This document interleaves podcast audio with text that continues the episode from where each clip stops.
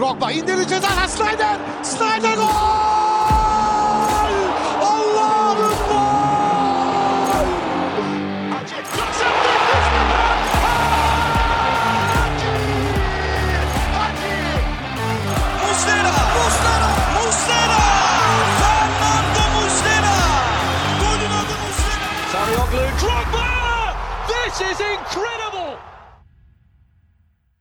Hello, and welcome to episode 22 of The Lion's Den, a Galatasaray podcast, done by the community for the community.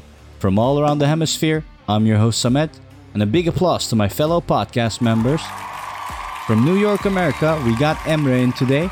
Emre, did you do your homework today? Yes, I did. I have it ready for you right here. Alright. Toronto, Canada, Pokemon Master Can, did you do your homework today? Always, always spot on, ready to go. I'm curious. From Melbourne, Australia, Mr. Mazhar, did you do your homework today? My, my dog ate my homework. That's very you, Maz. I thought kangaroos eat your homework. Sheesh. Never mind that. and before we get the fact of the week with Salih from the Netherlands, did you do your homework today? I did. No more slacking off since the COVID vaccination I had to get for my Turkey trip. So I've, I'm a changed man. I've done everything on time and I'm ready to go. All right, hit us with the fact of the week then. Okay, fact of the week. It's about quicksand. Did you know that you actually cannot sink in quicksand? So, okay, while it's easy to get stuck and hard to get out, it's impossible to sink because it acts as a fluid twice as heavy as water. So, you're basically not dense enough to go under it. It does liquefy though, the more you disturb it, and so as long as you don't panic, you can only kind of sink till your belly area. Meh. I find this an interesting fact myself because I mean we all as a kid I think believed that quicksand is really dangerous. If you get stuck, you're pretty much dead. But that's not the case. Kind I of don't know. BS. I knew this one. I already knew it. Ah, Yeah. Okay. Others? Need to step up my game. oh, yeah. I knew it was hard to sing. I didn't know it was impossible. Yeah, that's yeah. something. Hmm. As long as you stand still, that is. But who's gonna do that? I think that's more the thing. I don't know. It's a weak fact of the week, man. Come on, don't do him dirty, bro. All right, to our listeners, good morning, good afternoon, and good evening. We bring you today the latest news as usual. You may noticed I gave the guys some homework, which I'm excited for. It's basically personal edits of our latest transfers. And finally, we'll end up with some listener questions. So let's quickly break through to breaking news. Fatih Terim gave his personal props for episode 21 of our podcast. He really liked it. If you haven't listened, go do that. The Galatasaray away kits are officially on sale. We also have a new media and communications manager called Joshkun Gulbahar. Ryan Babel joins Eyüpspor in the first league. And Mbaye Diagne joins Fatih Karagümrük after we have mutually terminated his contract. We got Patrick Van Aanholt from Galatasaray amongst the top 50 candidates for the 2022 Golden Foot Awards. He'll not make it, but yeah. Galatasaray's second camp will be in Austria and will play against Salernitana and Fiorentina on the 27th and the 30th of July. Mustafa Mohamed leaves to Nantes on loan for 250k loan fee and 5.75 optional purchase. Also, we find out his remaining fee of $4 million to Zamalek was paid by Dursun Özbek, Erden Timur, Metin Öztürk, and the rest of Galatasaray management. Leo Mikel Joseph Claude Dubois has signed a three year contract with Galatasaray, more from Can later. Haris Seferovic loaned with an option to buy from Benfica, we'll get that from Emre. And more on the rumor train, we got Sacha Boey conspiracies, which Sacha Boey denied. Would love to tell you more about it. we also have more rumors on Florian Grillitsch. One day he's signing with Galatasaray, the other with Brighton. And apparently his father is the main culprit, breaking all the deals with all the clubs. And then finally, Ali Akman might even join Galatasaray. I think those were the biggest rumors, guys. Did I forget anything? That pretty much spot on there, bro. Yeah? Um, made an offer to Ali Akman. Uh, Grillitsch is back on the table for Galatasaray. should we go through some of the news topics before we announce the transfers? No, yeah, yeah, sure. All right. Which one should we start with? I guess we can just start with the away kit. I think it looks good to me. Doesn't look. Oh, the away kit. When did that Yes. get announced? The Mm, black ones? The black ones. I just announced it for you. oh, bro. Oh, uh, wait, wait. Let me Google it. This is a live reaction. Yeah, let's see what you think. I think personally it Alright. looks pretty decent. Is it the red and yellow stripe one across the, the body? The white one? It should be all, black. all black, all black. All black. And then there's the white. No, it's the one we Wait, saw 2020. before. the white one is our third kit. All right, all right. Cool, cool, cool. Yeah, we're saying that the black one is now officially on sale. Yes. This is the first time I'm seeing it. No, you, what? You haven't watched any games, Maz? They've played in that. Wait, no, I am I am absolutely retarded. No, I am absolutely retarded. Sorry, Yeah, so I had a brain fart. I had a major brain fart. yeah, we had leaked news on the white kit for sure. I don't like it, and officially the black ones are on sale, which I do like. So hmm Same. Clearly, Moz didn't do his homework. That's an F right No, there, no, boy. no. yeah, as dog ate his homework, right? It's seven seven thirty a.m. on a Sunday. I get every pass in the world. Leave me alone. you should be dead awake right now. It's morning for you. You should be like psyched up, hyped up. Absolutely we not. Dutchess are tired. It's 11:30 p.m. Like normally it's bedtime. Yeah. You have a regular work week, so Anyway, what do you think of the white one that's leaked? absolute shit. I think that one looks horrible. It's average. Average? It's not that bad. It's been average for the past how many years? We need to drop That's Nike. We need to drop Nike and get like Adidas or something. I don't like That's true. Nike's design department. I don't know what they're smoking over there, but it's terrible. I, I am interested to see what it will look like as a complete kit. You know, with the sponsor patches, the shorts, like a com, you know, com- complete image. As of right now, it I've seen some people say it just looks a, like a regular blank white T-shirt. Exactly. You know, it is kind of I don't know. I don't know how to feel about it. I think it might be okay once it's complete, but no, Nike has been doing us dirty for I don't know how long now, bro. I think last year's third kit looks much better to this. This is just yeah, of course we don't know the shorts, but it looks to me just way too uh, simple, ugly. I don't like it. You know, you know what it is, Solid. Hmm. What they do is when they ever, whenever they play with the white shirt, they always play with the white shorts as well, and it just looks so dumb.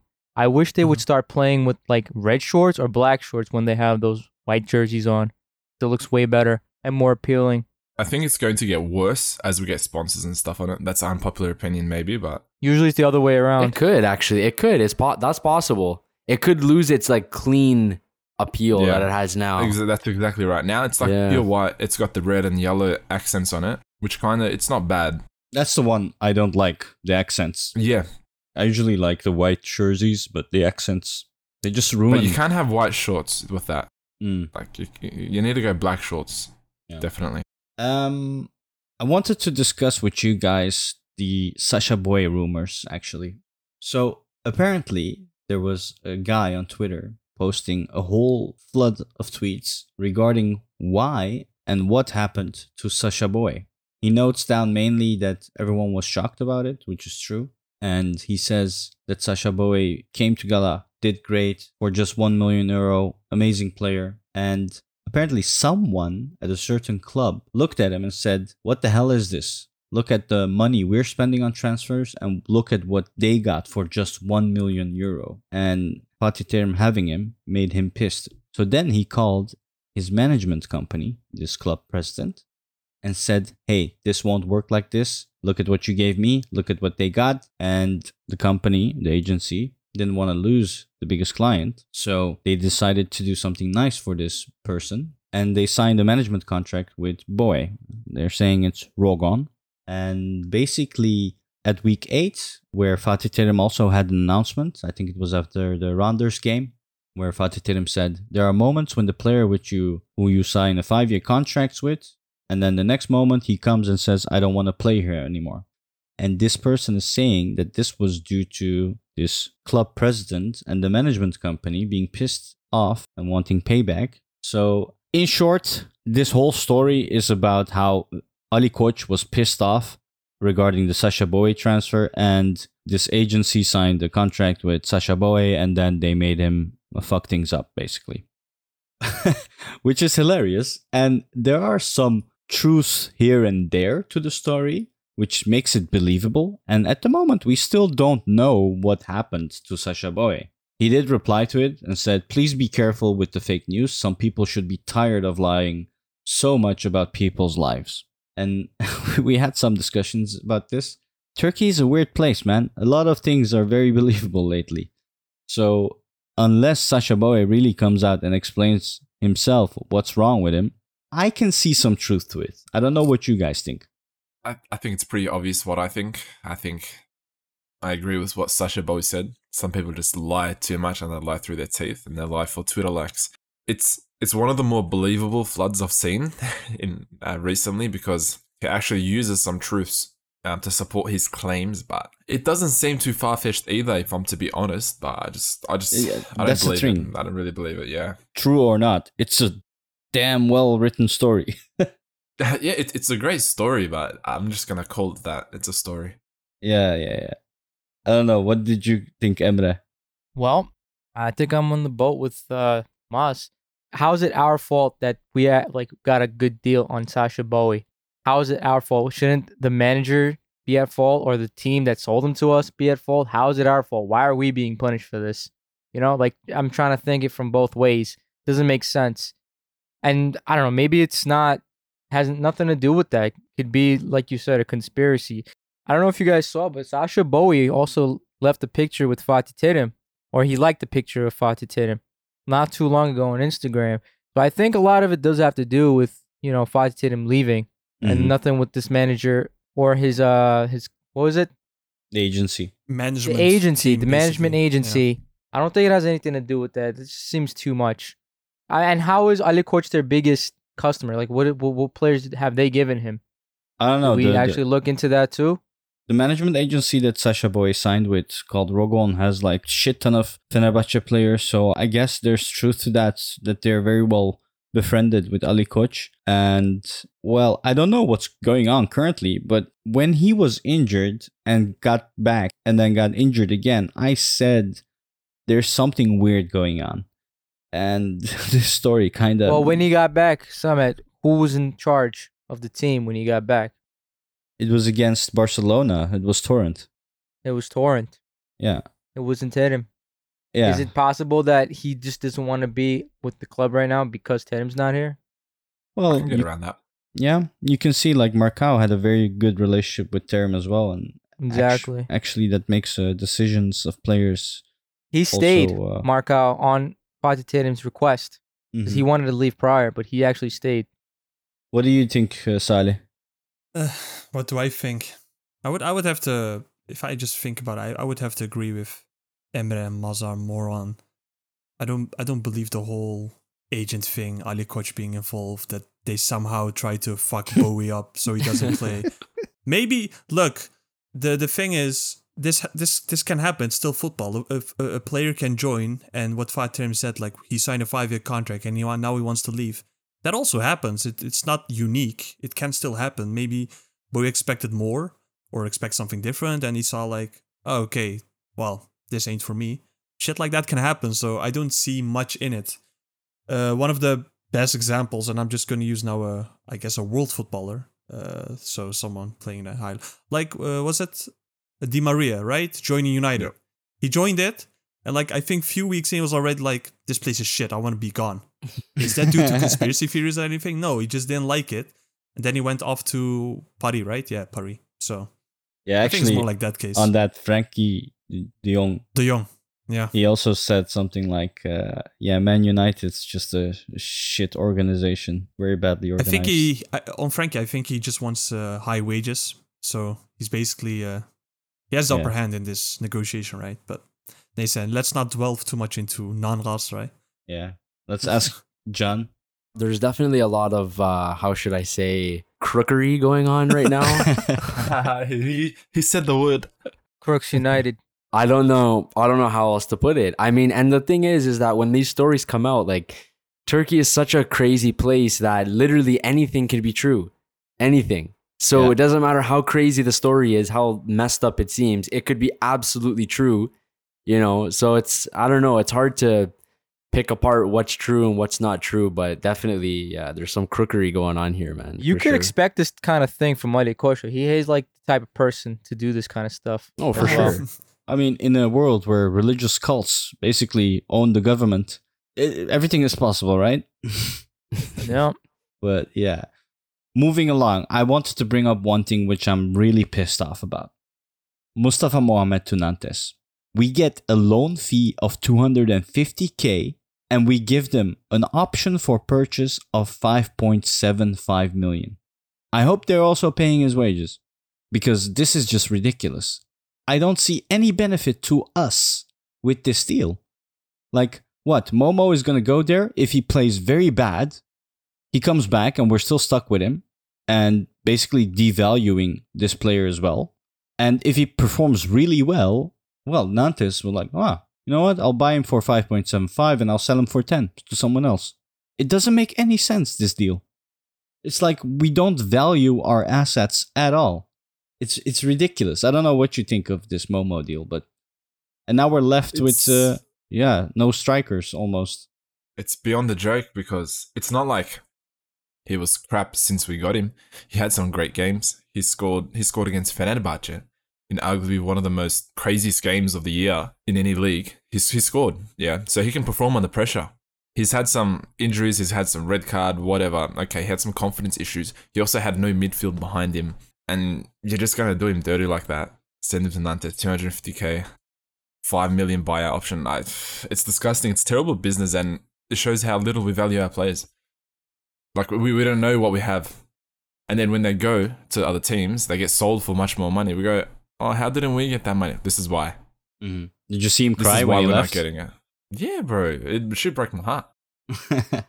It's about like, it's Look, I do agree that the optional fee is on the low side. But then again, it's an optional fee. We can negotiate on that. It's not set in stone like a mandatory fee. If that was the case, then I would be more pissed off because they're probably going to activate that anyway. And then what's the profit? It's only going to be what one to two million. That's that's too low. Not what I would be looking for. But loan fee wise, I don't care how much a loan fee is as much. Uh, 250k. I mean, there's some things where they do it for free, so anything in my books is already fine. He obviously lost confidence. He's not playing as well. Okan in those friendlies didn't use him all the time. Of course, you need to rotate, but how I see it is hopefully a newer environment will just, you know, create some confidence for him again. And if he plays well, we can sell him maybe for good money. And if he doesn't, well, at least he'll come back with some experience from a foreign league. And it, it can also add that way into the Turkish league. Because League One is still above Super League in a way. So maybe he'll man up. I don't know. If they want to do that, uh, pfft, I'm fine with it. did you did you just uh, soundboard me? Are you sure? Oh man, look at how happy he is. Smirk on his face. yeah, It's, uh, Oh, and I'm sure they're just like licking their lips at the chance. yeah. I'm sure as well. oh man, oh my god. that was weird. No, but no, but honestly, guys, do you guys really are you guys really upset about it? Because look, I have been trying to be a fan of him. Maybe I'm clouded by the fact that while some particular person in the group chat sent gifs, which kept getting pixelated more so every time. Also, maybe because of his age, because we're used to these players which have rundown motors, which are 30 plus, and he was 24. So you know, we were hoping for something. But in these last uh, one and a half year, I think we have him now. I don't think he really has proven it. I don't think he's bad necessarily. There's still a player in him, but he's been inconsistent. I should put it that way. What's the point of paying out his buy clause from Zamalek for four million if you're just gonna go and loan him out immediately for five point whatever? Mhm. Like, and it's an optional, but they can use that option if you put that clause in there, right? They they don't have to negotiate with us. I think the only time they need to negotiate is if Mohammed wants to come back to us, you know, or something like that. So, what's the point of doing that? Makes no sense. And I've kind of expected this from this board. As Can put it very clearly, they're all crooks. They don't know how to do business. They can't negotiate buying or selling. And uh, yeah, I'm not surprised. I'm not surprised. You're not let Can, down. what do you think? yeah, I I mean, I'm of course I'm a little bit disappointed with the business we've we've done there, you know. And it's like, does anyone here think that we could have loaned him to a club where, like, do you think it was possible to get at least one million euros out of this, or do you think that's totally not possible? Not with our I don't- I- performance I and his don't think so. No. performance. I don't know. Like, I I was thinking about that, and it's like the loan fee for 250k. It's like, I don't even. I'm not sure what to make of that. Like, I think the loan fee could have been a little more. I don't know how much we could have got. I'm not saying we, you know, go from rags to riches or anything off loaning him, but it's just not that great business from us. Like, we haven't been doing any good business lately, but I'm not sure. I, don't know how I feel about that. The only positive I can think is, you know, if he can go there and if he can if he can improve himself and gain some confidence, we all know he has goals in him. You know, if he can go there and improve as a player, then maybe something can happen after that. But Well, that that means we will lose him for five point seven five mil, which Yeah. is too low. And if you yeah, ask for me. sure, for sure. I mean, we've Yeah. seen what he can do. We've seen the potential as well. He's strong. He he he's fast when he wants to, and he can score goals. But on the other hand, I also understand that Galatasaray wants to be champions this season, and to be champions, you also need like true leaders, true carriers, and a good mixture of people that are experienced and that can also bring up the value of your youngsters like Hamza Akman or Efe Akman or Kazım Can Karataş. So A healthy mix, like this. a pod. healthy mix. Exactly. A healthy mix of idiots and a healthy mix of true serious guys. When you hear Samet laughing like that, you know it's going on the soundboard, man. Whatever just came before he started laughing, it's going right onto the Yeah. fucking soundboard. 100%. Well, you're giving me ideas. But he's gone now, so wish him the best of luck. Uh, hopefully, he'll perform well and he'll choose to come back to Galatasaray, and we can uh, negotiate some better deal. But uh, it is what it is. What I was what gonna say. Oh, Emre, Let you me go just first. let me just uh, Mhm. I don't, like you guys are upset about this, but I think an even worse offense is loaning out Diagne to Fatih Karagümrük and paying two thirds of his wages is even Oh, bigger of a fail, in Yeah. my opinion. This club desperately needs a goddamn accountant or something because they don't know how to do any business. They need me, I- bro. they yeah, they do. I'm, I Seriously. mean, uh, I, I manage contracts for a living. I do negotiations for a living. So they just It's need like- me, man. with Diagne, I can't work out how, you know, how do we loan him to a Premier League club where the manager and fans were actually pretty happy with his performance there? Like it wasn't like un- unbelievable, but they're pretty happy with that performance. So how is it possible that we can't sell him? I don't understand. There's not a single club in the world that will buy him. I, I just I that is, that just boggles my mind. Well, it's easy, Can. It's his Wages, Can, wages. Yeah. Yeah, I guess. I Dursun don't. Özbek flipping his wallet. that wasn't him. That was during Cengiz. uh, Oh, yeah. That's true. That's true. With uh, Abdurrahim Albayrak. Abdurrahim. Or Abd- aynen ah. Albayrak, aynen. I love you, hocam. I won't be surprised if he bangs a few against us like Yunus did last year. Yeah. No, just I don't know. Thinking of Diagne's scoring, bro, he's so clumsy. I don't know how he'll score. He'll find a way. Uh, he'll find a way. Just like that championship season, he had some weird scrappy goals, but he still netted two in a game. He, yeah, he's a weird player. Like on the pitch, he doesn't look like he's big and bulky, but when he walks and runs, he doesn't look like anything like a football player. He's so awkward. But somehow he did manage to score a shit ton of goals, right? Albeit, Oh, okay, penalties a lot, but somehow he does score them. I guess his Mhm. positioning is good, you could say. But other than that, it doesn't make any sense how we paid so much money for this guy. Panic, but yeah. Panic, Yeah. Some pressure, black magic. you Financial know? fair panic. play. Yeah, yeah. Everything. Yeah. You wrap all that stuff up, put a bow on it, you get Diagne. So Yeah. Well, well, well we speaking of uh, players of ours going to other teams, Ryan Babel joined Eyüpspor, right? So there is a chance that we might meet them in in a Turkish Cup game or something, which would be interesting. What do you guys think of that? I mean, uh, uh, you know, we You're talked happy, about a mixture. I don't know. You, we talked about a mixture, you know, uh, of experienced players, and I think if he if he could stay for cheap, Ryan Babel uh, could do a lot of good things, showing the youth what a prof- professional needs to do. Like Can, you coach a bunch of kids. Let, okay, let a bunch of whoa, whoa, whoa, whoa. Okay. What's going on? Holy shit. let me read you that.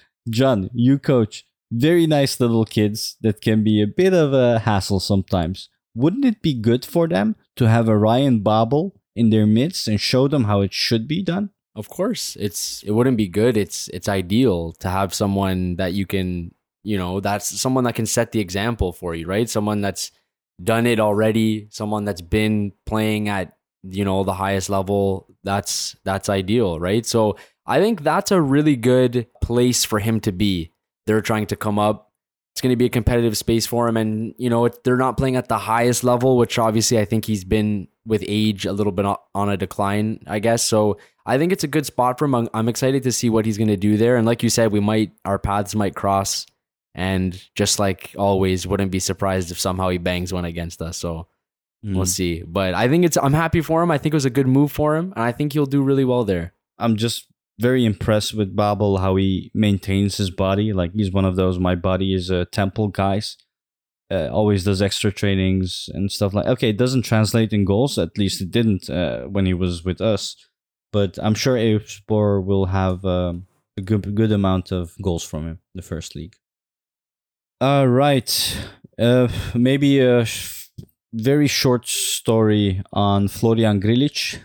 We discussed a bit. Uh, Oh, man. yeah, we really wanted and needed a CDM, and we had news about Florian Grillitsch going to Fiorentina, but his father came in and last minute asked for more money, which broke the deal. This is confirmed through several sources and books and stuff like that. And then we had rumors about him being close to Galatasaray. Basically, people were saying we got him, and a lot of people are complaining to reporters that they shouldn't have leaked this because now it's making negotiations harder for Galatasaray. And in the meantime, Brighton apparently got very close to him, and there were rumors about Brighton closing the deal with him. But then again, his father came into the play. This father, I don't know who he is, but damn, bro, you can't be that money greedy, right? So What, what do you mean? off. Have you not seen Neymar's dad? No, what's up with Neymar's dad? Is he as bad? Bro, he's just as bad. He was like asking for hookers from Yeah. Barcelona. No Yeah. way. What I do you think that. Florian Grillitsch's dad is asking for? Hookers. yeah, so Brighton deal didn't go through as well, and now they're saying it's close to Galatasaray again. So it's uh, very interesting. I think about the reporters leaking the news and people being mad at reporters, I'd be fucking mad at the people who leaked this shit to the reporters. I think that's Yeah, even man. worse.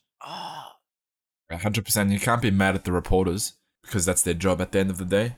But the people who leaked it, fuck them, cunts. Yeah. Even Yeah, if And it's also Erden fuck Timur. the reporters. Sorry, Even if it's Erden Timur. Mm, Erden Timur's a cunt then, bro. It's that easy. Oh man, okay, he's a Well crook. yeah? said. Um, um, There was a there was the sort of side story that came out about this too.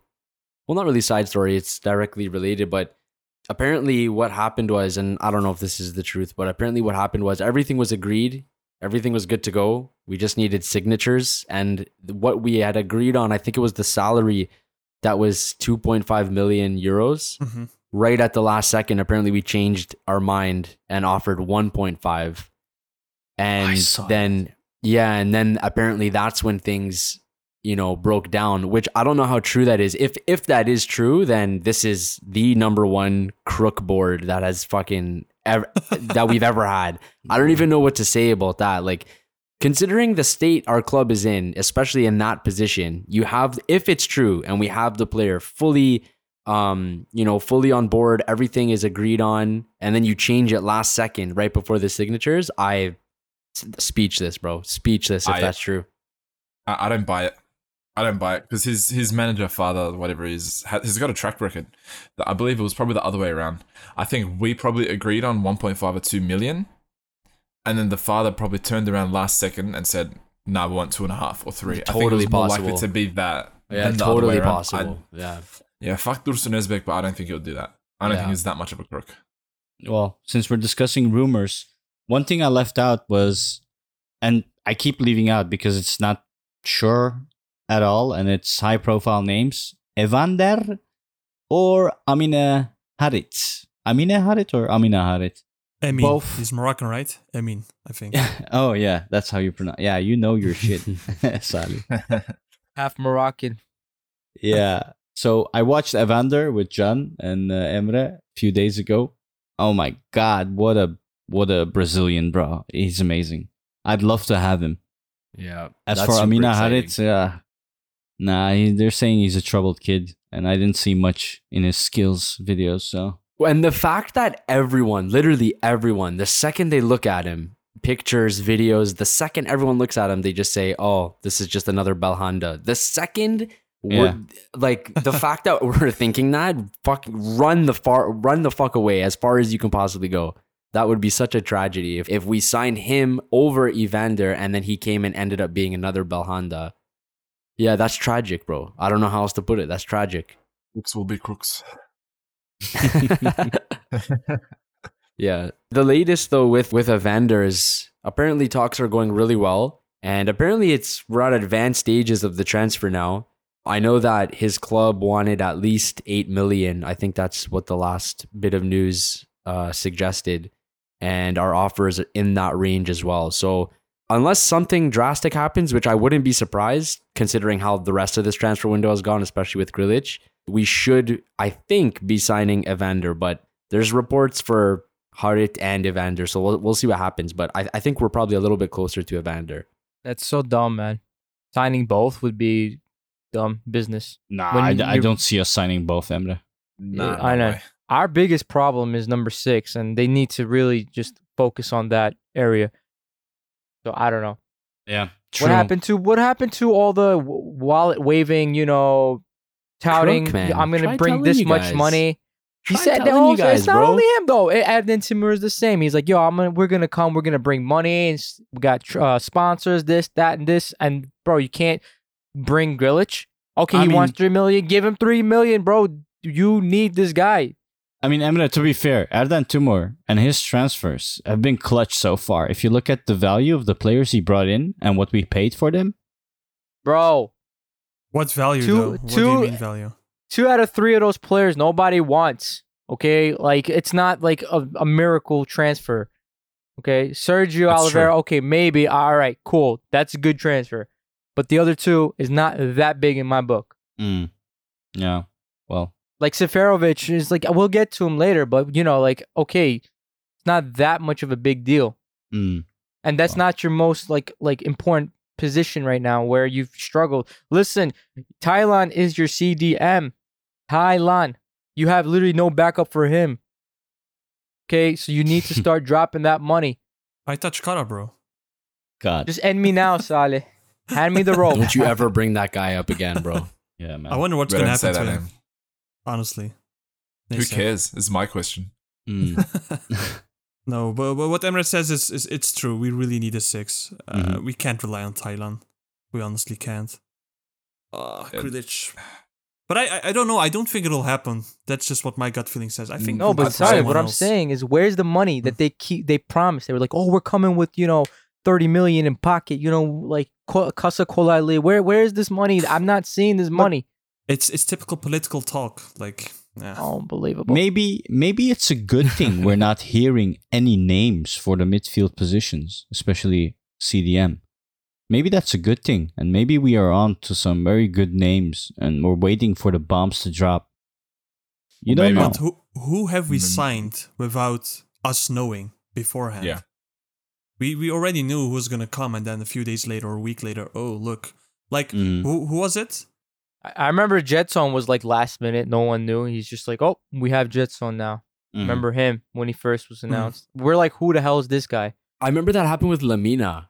Lemina literally Yeah. showed up at the airport, and everyone's like, "What the?" Everyone's like, "What the fuck? What's he doing here?" And they're like, "Oh, he's here. he's here to sign for Galatasaray." I was, it was, what the fuck? I've never seen that before. Yeah, I'd be happy with such a profile at the last minute. Lemina was like being rumored with us as of late too, like Mm. potential. I saw that. Yeah, yeah, Nice Yeah, dropped him um, off. He hasn't been injured, which is pretty funny because he was non-stop injured at Galatasaray. Mm. He's been doing okay since he left. But we got Oliveira. I don't think we need Lemina. I don't think he offers much that Oliveira doesn't. Yeah, fully agree. sure. We already got that position filled indeed. Um, you guys want to go through our homework? Yes, let's go through our homework. Let's go.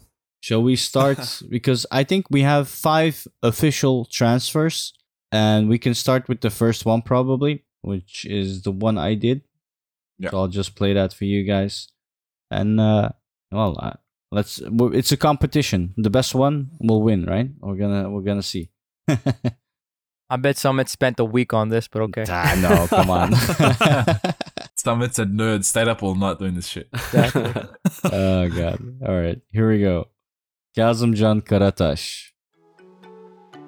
Who is Look at this. Karataş? His story came out and confused everyone.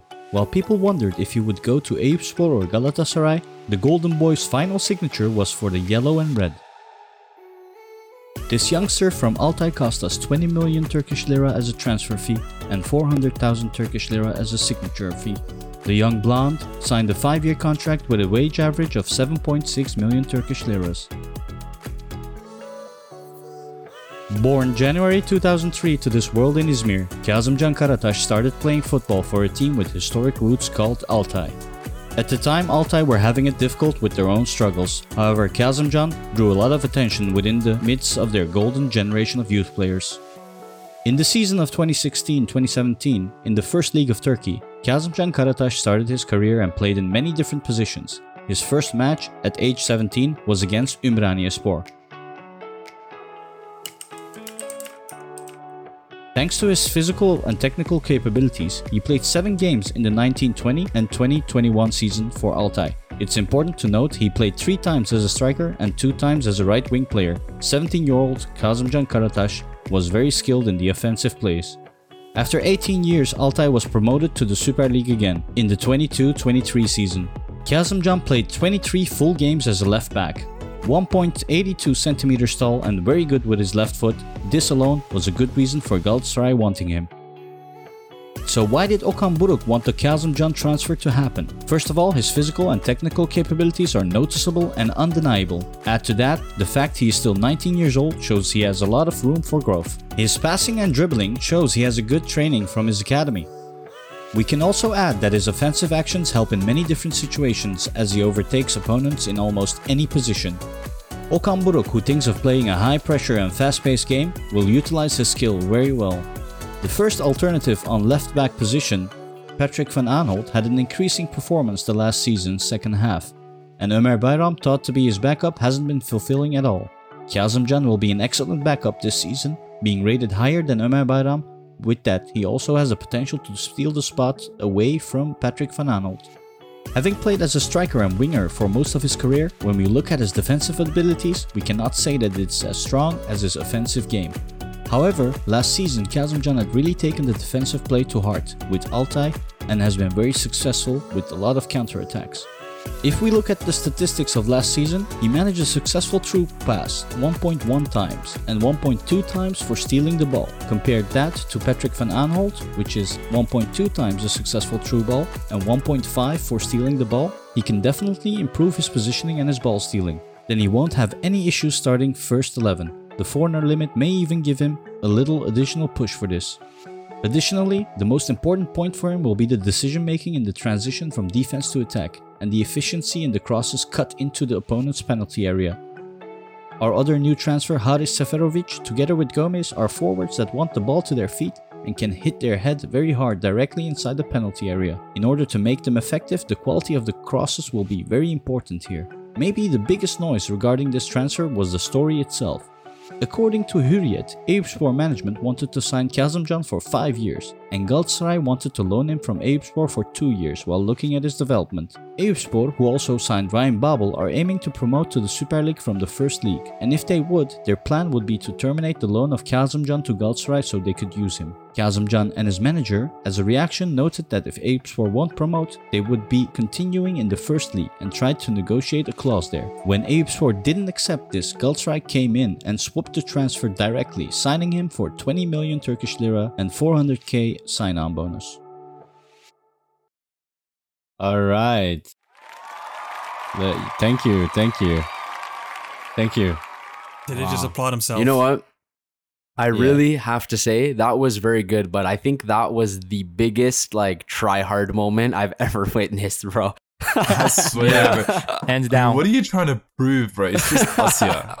Bro. It's like there's no teacher, there's no grades, bro. just a good good podcast, you know? It's like uh, just some good information. Jesus But- Christ. Honestly, when I was looking into this guy, we're finally getting rid of Ömer Bayram, is all I thought. 19 years Are we old. getting rid of him though? I mean, I'm sure that he's not going to play over Kazımcan. Hope not. surely Kazımcan is better. Like, ah, surely, bro. Yeah. The only thing I'm worried about is uh, the defensive capabilities. His attack, I'm not worried about. We've seen him in the friendlies as well, which looked very good. It's just the defensive capabilities and, yeah, about how the opponents actually uh, utilize that wing there. So we Yeah, will that's see. that, that's true. Like Ömer Bayram is miles better defensively. No, that's what I'm saying. He's already is, is sucking so hard, so it shouldn't be an issue for Kazımcan.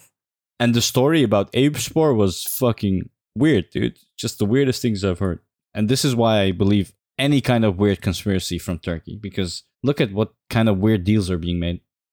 All right, who should we do next, guys? I guess chronologically speaking, Abdul Kerim would be next. That's true. And who did Abdul Kerim? That would be me. All right, Salih, let's roll yours. Abdul Kerim Bardakçı. Who is Abdul Kerim Bardakçı? Many people have speculated about which Super League super team he would join. He has been one of the most talked about players after having one of his best seasons with the Anatolian Eagles. He has reached his peak and has been pursued by clubs such as Beşiktaş, Galatasaray, and Fenerbahce. Galatasaray were ultimately successful in obtaining his signature. He allegedly agreed with Beşiktaş before sitting down at the negotiation table with Fenerbahce. Despite the annual fee agreements with the other clubs, he eventually agreed to join Galatasaray. 31 clubs have pursued and attempted to sign him because he's one of the league's best defenders. The young player, who was born in 1994, began his career at Fenerspor. This club is not related to the one in Istanbul because it's from Zonguldak. He stayed there until his 17th birthday when he moved to Konyaspor and signed his first professional contract. He primarily played left back and defensive midfield due to his strong left foot. From 2009 to 2016, he filled these roles before transitioning into a ball-playing defender. During the seasons, he was loaned out to Selçukluspor and Adana Demirspor, while remaining at Konyaspor. His last loan spell at Altay, before becoming a permanent first-level player at Konya, impressed bigger clubs in the Super League. Abdul Kerim was supposed to sign for Altay, but he declined because he hoped to sign with a bigger club after that one great season in 2019-2020. Unfortunately, it didn't go as planned, as bigger clubs in the Super League still had doubts about Abdul Kerim despite his performance in the second division. The problem was he hasn't proved himself in the Super League. This appeared to be short-lived as Galatasaray attempted to sign him in 2021-2022, while the club was still managed by Fatih Terim. Burak Elmas, however, did not give Terim the green light. This is the first transfer crisis that erupted around Abdul Kerim and the Elmas regime. Being the club's top player but not being able to find the club right away hurt him mentally, but it also gave him motivation to push harder and further. He had a fantastic season under Ilhan Palut and they finished third, which is impressive for an Anadolu club. Now the question is, what makes Abdul Kerim so unique? He's a left-footed player with excellent vertical ball movement. Vertical football is a little more direct. It consists of direct, penetrating passes with the aim of breaking the lines of defense, and it's not to be confused with a route 1 approach. So, this isn't getting to keeper or center back to hoover it long, and it also does not mean that he prefers longer balls but more vertical passes. Because Konyaspor preferred to play from the back, Abdul Kerim was regarded as the most important chess piece in Konya's defense, capable of intercepting the ball while also being at ease with shorter passes within the defense. His interception and duel percentage stats are also comparable to, if not better, than Marcao. We can also we can easily see why we chose this player. In terms of passes per defensive action, Abdul Kerim also appears to be on par with Marcao, with both sitting at 15. This refers to the number of passes a team allows the opposition to make from within 35 meters of their goal before committing to a defensive action, such as chasing, tackling, intercepting, and so on.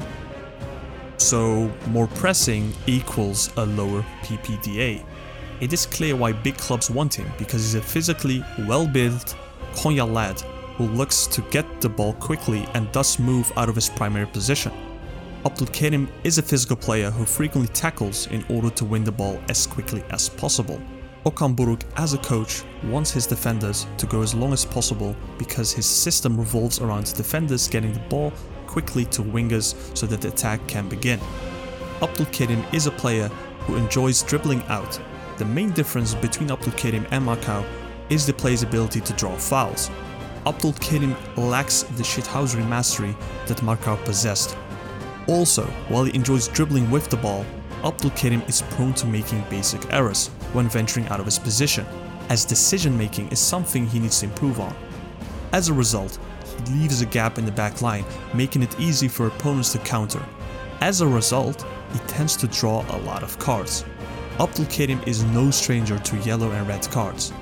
If Okan can tone down his dribbling and aggression, he'll be an excellent player and the right type of player for Okan Buruk. Salih, amazing background music. I loved it. Yeah, 10 out of 10. 10 out of 10. We got Well, I another didn't even tryout know- here. I, I didn't Oh, even know it ended at the right exact yeah, moment. bro. I was just gonna say that it was literally synchronized. Oh, I got I got goosebumps from that, Sally. Yeah. Holy I crap, swear, bro! I had to take out my sword for that, bro. Yeah, Especially the deets on Fatih Terim wanting him and Burak Elmas not yeah, taking him. Mhm. I'm Yeah, I screwed. just realized. I just realized how bad Marwan is, bro. Yeah, same. Some You guys uh, are Mazhar. such geeks, bro. I Dutchies, swear. bro. I don't know Yeah. what to do with these Nerds, bro. Dutchies, man. Alright. That Dutch mentality can't yeah, be beat. Salih, bro. I loved it. This is my uh, for now. it's like this they is my had favorite. 20 hours to do this, and they Bruh. spent Bro. 20 hours of their 24 hours on a day. Are you making excuses already, Emre? Jesus Christ! You guys are You know, it nerds. should be the longest, no? So you probably watch the most stuff. I don't know. Hmm. Uh, so who's next? Uh, what's uh, chronolo- chronologically the next one? I think Sergio. No? Yeah, Sergio? Sergio. It's yeah, Sergio it's Sergio, Oliveira. which is me. All right, Maz, I- I'm interested. Let's see. you send that to me, right? Oh yeah, there we go. Yeah, sent it on WhatsApp. Here we go, lads. I, I fucking love these, man. All right, let's go, Maz.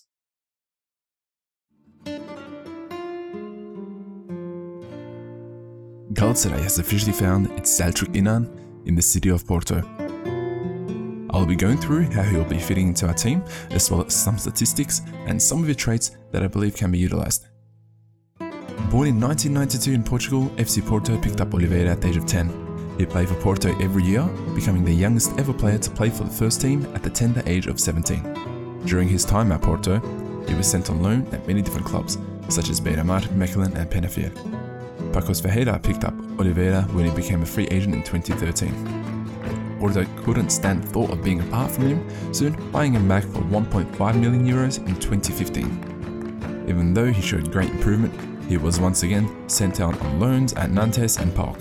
On his return to Porto in the 2019-2020 season, he played 35 games, scoring 5 goals and assisting on 5 occasions. The season after, being the 2020-2021 season, he remained in the first team, earning the captain's armband. He also scored 20 goals and assisted 7 times in 47 games. Finally, he was sent out to AS Roma on loan for 6 months as requested by Jose Mourinho. Oliveira is great at passing. He also contributes a lot to counterattacks, effectively using over the top through balls and the long balls to switch the play. He makes his presence known through his great technique. He's able to hold the ball, hold the ball well while not giving up possession and also make space in the final third. He can be best described as an attacking number 8. Definitely not a number 6 or a pure box to box player. Buruk will be definitely utilising his long balls and his superior decision making to pick apart our opponents in the final third. Having said all this, his defensive ability is questionable and cannot be left alone in the defense. He needs someone with a much more defensive playstyle to support him, or this could lead to him getting exposed. I have mentioned that he reminds me of Prime Selçuk. Selçuk had Melo right next to him. We need a Melo next to Oliveira to utilize him to his maximum potential. As some have noticed, his past is slightly concerning. He has just under two seasons of great football. Every other season was a loan spell, making it hard to judge his true capability or consistency. I do believe that he will be a great addition. He brings a lot to the table, a lot we didn't have last year. He definitely isn't an, the answer to all our problems, but definitely a major part of the solution. Damn, these are hardcore Maz. Yeah, I'm screwed. oh man. Oh my god. So good. So good.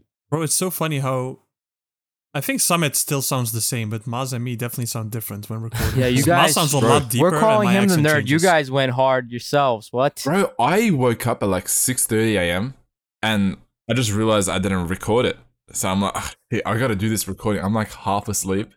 So that's like my full morning voice right Mhm. there. know. I don't I know wish I who to sounded like pick, honestly. So good. So good. Sally had the best background music. No I don't know, man. I don't know. We still have two more the to go. One, I think. Nah, let's go. Let's go. All right. All right. Um next is I think Dubois did say Leo Dubois. before. ah, Yeah, that's right? from Can, right? Dubois was wasn't it Seferovic is. then No, Dubois? no, no, it's actually Severovic. Yeah, true. Is it? Pardon. hmm That's how I remember it. All right. That's you, Emre. Oh boy. All right, let's go. Time for go. that Italian accent. Oof. Oof. The Gabagoo. Here is Seferovic. Haris Seferovic, born on February 22, 1992, in Sursee, Switzerland, to parents Hamza and Safika Seferovic. Although he was born in Switzerland, his family roots are derived elsewhere. His parents immigrated from Bosnia and Herzegovina to Switzerland in the 1980s, right before the international war that took place as a result of the breakup of the Socialist Federal Republic of Yugoslavia. At a very young age, Haris had an affinity for the ball started playing football in his house as a kid. Sounds a lot like me. I wonder if he broke as many things and got as many ass whoopings. After many potential broken vases and tables, he started his career in 1999 playing for FC Sursee's youth team, and five years later he would sign for FC Luzern in the summer of 2004. Three years later, after playing with FC Luzern, he was scouted by Grasshopper Club Zurich in 2009. Many will be familiar with this team as they're the ones that gave us the so called Bosnian Messi, aka Izet Hajrovic. It wouldn't be long though, after Grasshoppers, that he would soon find himself in Italy among the ranks of Fiorentina in January 2010 for a transfer fee of 2.1 million euros.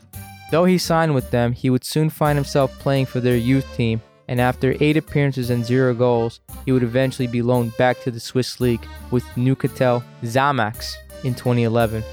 January 2012, Seferovic would find himself back in Italy again, playing for Lecce in Serie A.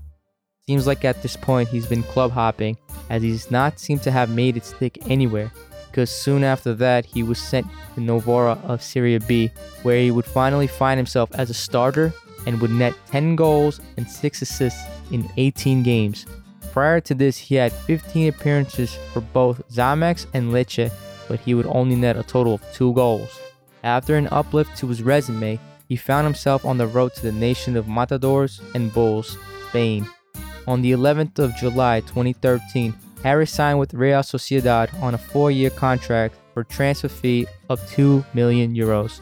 His tenure with Real Sociedad also went pretty sour for him, appearing in 39 games and only netting 3 goals. Many have described Haris as a player who is gifted with the ball but lacks the ability to finish the opportunities he does find himself in. After yet another rough patch for Haris, he signed with Eintracht Frankfurt, signing a three year contract on August 1st, 2014. His woes continued as he had 19 goals and 13 assists in 96 appearances, which was insufficient for a striker, and he would only net 4 goals in the season of 2015 2016 in the Bundesliga, where Frankfurt just barely managed to retain their position at the top flight after winning a playoff against FC Nuremberg, where Seferovic would score the winning goal to secure their position at the top flight. On June 2nd, 2017, Haris signed a five year deal with Portugal's Benfica. This is where Haris Seferovic would find himself. as in 187 games, he netted 74 goals and 24 assists in his Benfica career. His open play and contributions to the attack put him out there at the forefront. His 6 foot 2 stature, or for everyone else not in the United States, 189 meter build made him well suited for hold up play and the ability to distribute the ball at the same time, finding himself in positions for scoring aerial goals and such. This was a great time for Seferovic. Starting out, he would be at the forefront of Benfica's attack, scoring 27 goals and finding 8 assists across all competitions.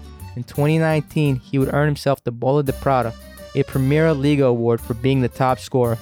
This season was also the season that some may remember Benfica getting their first win in Turkey against Galatasaray, with Seferovic scoring the winner. Unlucky for us. His success would soon come to a decline as his 2019-2020 season would see him with less action as his teammate Carlos Vinicius would be at the spotlight. Though a year after Vinicius being sold to Tottenham, Seferovic would find himself at the forefront again. In the 2020-2021 season, Seferovic would find the net 26 times with 7 assists across all competitions. His 2021-2022 season was severely limited as he would be finding himself in the infirmary with leg and muscle injuries. He would miss a total of 29 games for Benfica. And so here we are, Haris Seferovic, 30-year-old striker, who would find himself in the land of tea and hyperinflation, Turkey. Seferovic would go through three medical checks by Galatasaray's medical team to see if he's arriving injured or not. And to a lot of people's relief, he passed all the checks. I wonder what his biological age is. Galatasaray would officially sign Haris Seferovic on a one-year loan for a fee of 1.1 million euros and a salary of 2.3 million euros, with an option to buy at 2.5 million euros that activates after he's played 15 games with Galatasaray. May he score many goals and end this goal drought Galatasaray seem to have found themselves in for many years. Godspeed. Oh boy. Godspeed. Godspeed. Oh my God. I'm Godspeed to us all. I really didn't know you guys were going this hard on this little project here. Damn, man. Jesus. I don't even think I was that good. Hey, no, Can's one of those students who says, No, "Oh, I did wallah, nothing. bro. I didn't No. do anything," and then he's got like a 15 minute presentation, bro. Exactly. And it's gonna be fire or something. Definitely not. But I am gonna say this. All right. Before we get into mine, I, I'm the last one. Before we get into mine, eh, for any of our listeners that watched and enjoyed the movie, the Disney movie Ratatouille, you're welcome. All right. You'll see what I mean in a second. Okay. Oh god.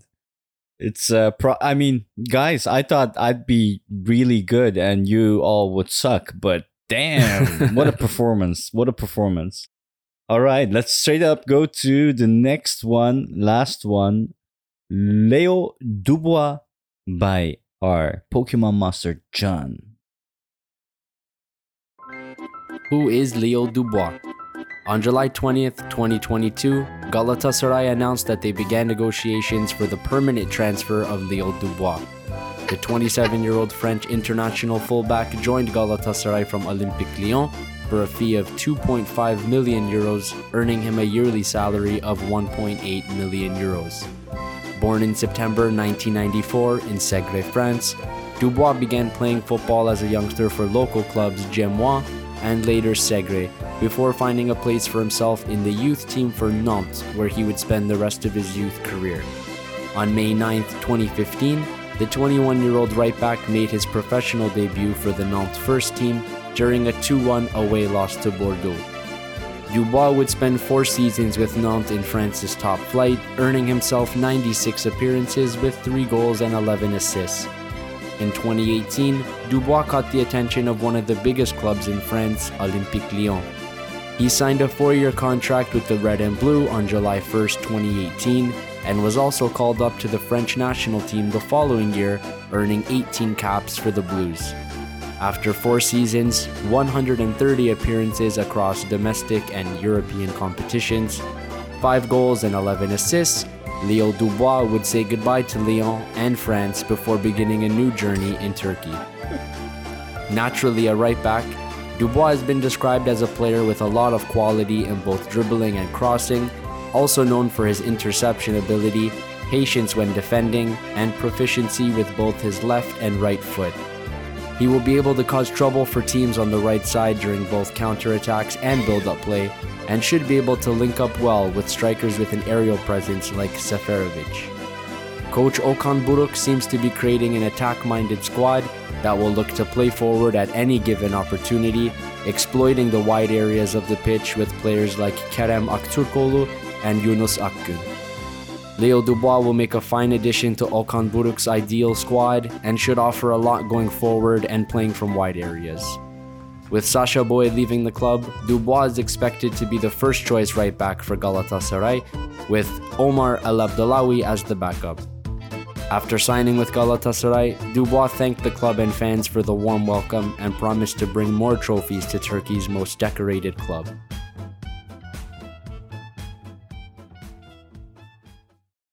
That French accent, though. I didn't know you lived in Quebec.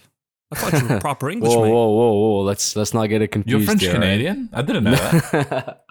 Yeah. God no, no, no, no! You you can't Olympique disrespect me like this, please. Bordeaux. They teach you French in Dubois. school over there, right? Like in America, y- the United States, they teach you Spanish because there's a lot more uh, Spanish speaking people here. Is it the same over there as well? it's Like, the did you have to learn exact it? same, bro. Exact same. Oh, so Emre, you have a Spanish accent then when you say those words in Spanish, or Sí, señor. Can we soundboard that, please? Don't worry, Samet's already on it. I got that. all right. Dudes, I don't know. All of them, amazing. I love them all. Every single one of them. I have to say, uh, you guys went way more in depth with like their styles, the way they play, how Okan Buruk will use them and stuff. I did not do as much uh, regarding that. I kind of regret not going as f like I did most of like I just looked at his history and just said everything. Where you guys did like say how he would be implemented, how Okan Buruk can implement them. So props to you guys on that. I should have went more in depth with that. And yeah, no, th- those banged. Honestly, those were so good, bro. yeah. The what? Well, we loved it. But for our listeners, if you like this type of stuff, just let us know. Give us a shout out at tweet us, DM us, and we'll try to do more of these. I actually enjoyed listening to all of these from you guys. And considering that we don't have much time left, should we do a question? Let's just take one question before we end it. are we not going to talk about the performance? I know it was a bit yawning, but you know, the front friendly we had. I mean, I loved Mazhar's voice on his. Is that what you meant? No, no, I said You meant the uh, friendly. The friendly we. Uh, we have we have more friendlies coming up. I think this uh, we don't want to extend it too long. So Yeah, and to be honest, listeners, I mean, the friendly itself wasn't that special. I find it a pretty boring game compared Yeah. to the other ones. It also ended 100%. nil nil, so yeah, it was not Nothing too much much, to to say anyway. anyway. Einen. exactly. Let's move on. Yeah. Let's just take one last question before we move.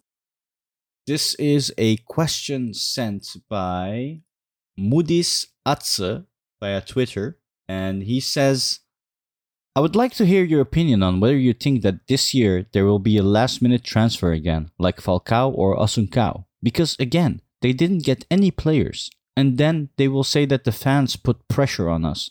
So we start again with Taylan on the six because no new transfers could prevail, or we got them in.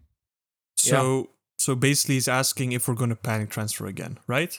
Essentially, yeah. Essentially, yeah. Mhm. And not if we are just waiting for the right type of player. So rather just fill it up with whatever we can find. Well, Like do you Gustavo. think we will have like last minute transfers? Basically, the question. Surely we do. I We always have it, we'll- every year. then. But the My- thing is, is that the the way that things are going right now, I think that we can't, you know, help but think that way. It's gonna come right down to the wire. I mean, I think the league starts in what a week and a half or something, so less than two weeks now. So it's like, you know, we can't help but think we're probably gonna start with Taylan, and then like a day before the window closes, we'll bring someone in. Whether it will be the whoever you know players we want, like Grillitsch or, or whoever it is.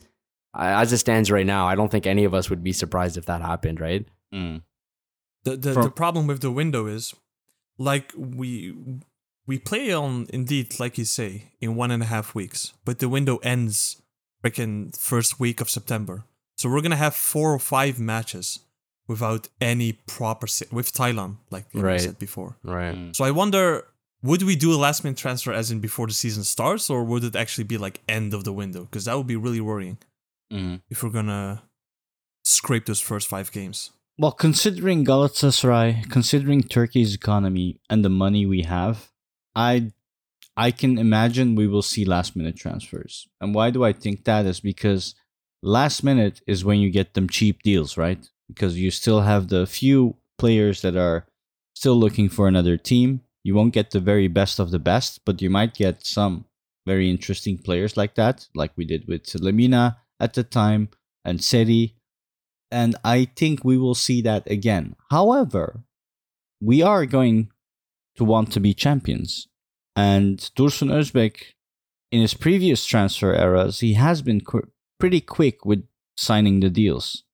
Of course, for huge amounts of money, because that's how you get the deals done. But I don't know. We will see how it goes. What do you think, Maz? Um, I agree with Can. I think we might make a tra- well. Look, we will make a transfer, but whether it's Grillitsch or whether it's a random South American player we've never heard of, um, only time will tell. But I also do believe that we will see a couple of games in the in the start of the season where we'll be playing with Taylan at the six, um, and possibly even Emre Akbaba at the ten. I don't think we'll finish Evander or Harrit by the time the transfer window closes and especially with transfers like Grillitsch, they're big names. Um, it's hard to wrap them up because there's so many people interested. Um, and his father doesn't make it easy for us to negotiate either. So I guess time will truly tell. But in true Galatasaray fashion, we definitely will be making a last minute transfer. Whether that's a panic transfer or whether that's a good transfer, can't say for sure. Can't say for sure yet. If I may ask a question on this question, in a way. Let's say you were the board, right? All five of us. Would you rather risk and wait till the last day to potentially get a very good guy, but also maybe get nothing? Or would you rather, you know, let's say in a week, settle for someone who's a lot more average, but at least you know you'll have someone? Like, what would in your mind be ideal? You, you need to take risks. personally, I wouldn't risk it. I wouldn't No. risk it. No. You only That's risk me. it with players you don't really need like right away. Like if you need a backup winger or something, you know, and you see a really good option, then you'll grab him. But number six, bro, we need that op- like that position, and you never know anything can happen last day. So I'd rather take it with insurance that we have a six than not. I'm gonna play devil's advocate.